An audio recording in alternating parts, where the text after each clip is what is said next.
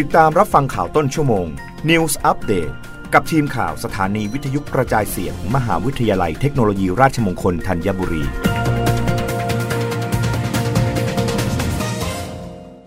รับฟังข่าวต้นชั่วโมงโดยทีมข่าววิทยุราชมงคลธัญบุรีค่ะ สถาบันฝึกอบรมวิชาชีพการแพทย์แผนไทย มหาวิทยาลัยเทคโนโลยีราชมงคลธัญบุรีเปิดรับสมัครหลักสูตรวิชาชีพการแพทย์แผนไทย ด้านเภสัชกรรมไทย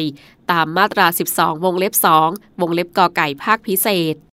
สถาบันฝึกอบรมวิชาชีพการแพทย์แผนไทย คณะการแพทย์บูรณาการมหาวิทยาลัยเทคโนโลยีราชมงคลธัญบุรี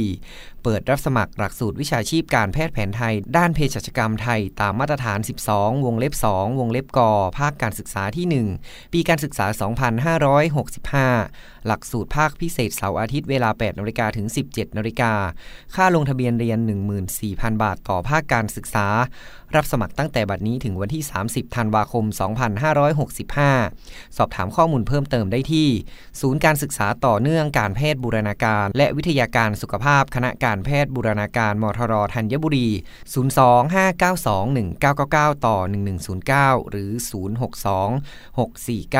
062-649-1742 ในวันและเวลาราชการนัทพลดีอุดทีมข่าววิทยุราชมงคลธัญบุรี รายงาน การท่องเที่ยวแห่งประเทศไทยสำนักงานเชียงใหม่ คาดรายได้การท่องเที่ยวปี 2565 มีเงินสะพัดกว่า 5.5 หมื่นล้านบาท นายศักดิ์สกุล สุภกฤษอนันต์ รองผู้อำนวยการสำนักงานการท่องเที่ยวแห่งประเทศไทยสำนักงานเชียงใหม่ เปิดเผยถึงสถานการณ์การท่องเที่ยวในจังหวัด ปี 2565 หลังเปิดประเทศว่า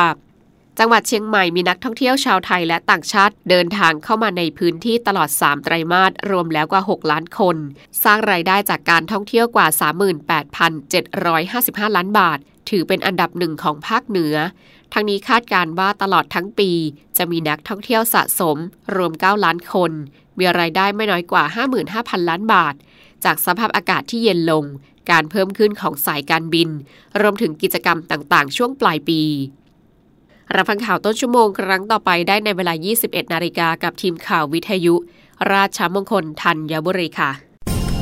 รับฟังข่าวต้นชั่วโมง News อัปเดตครั้งต่อไป กับทีมข่าวสถานีวิทยุกระจายเสียง มหาวิทยาลัยเทคโนโลยีราชมงคลธัญบุรี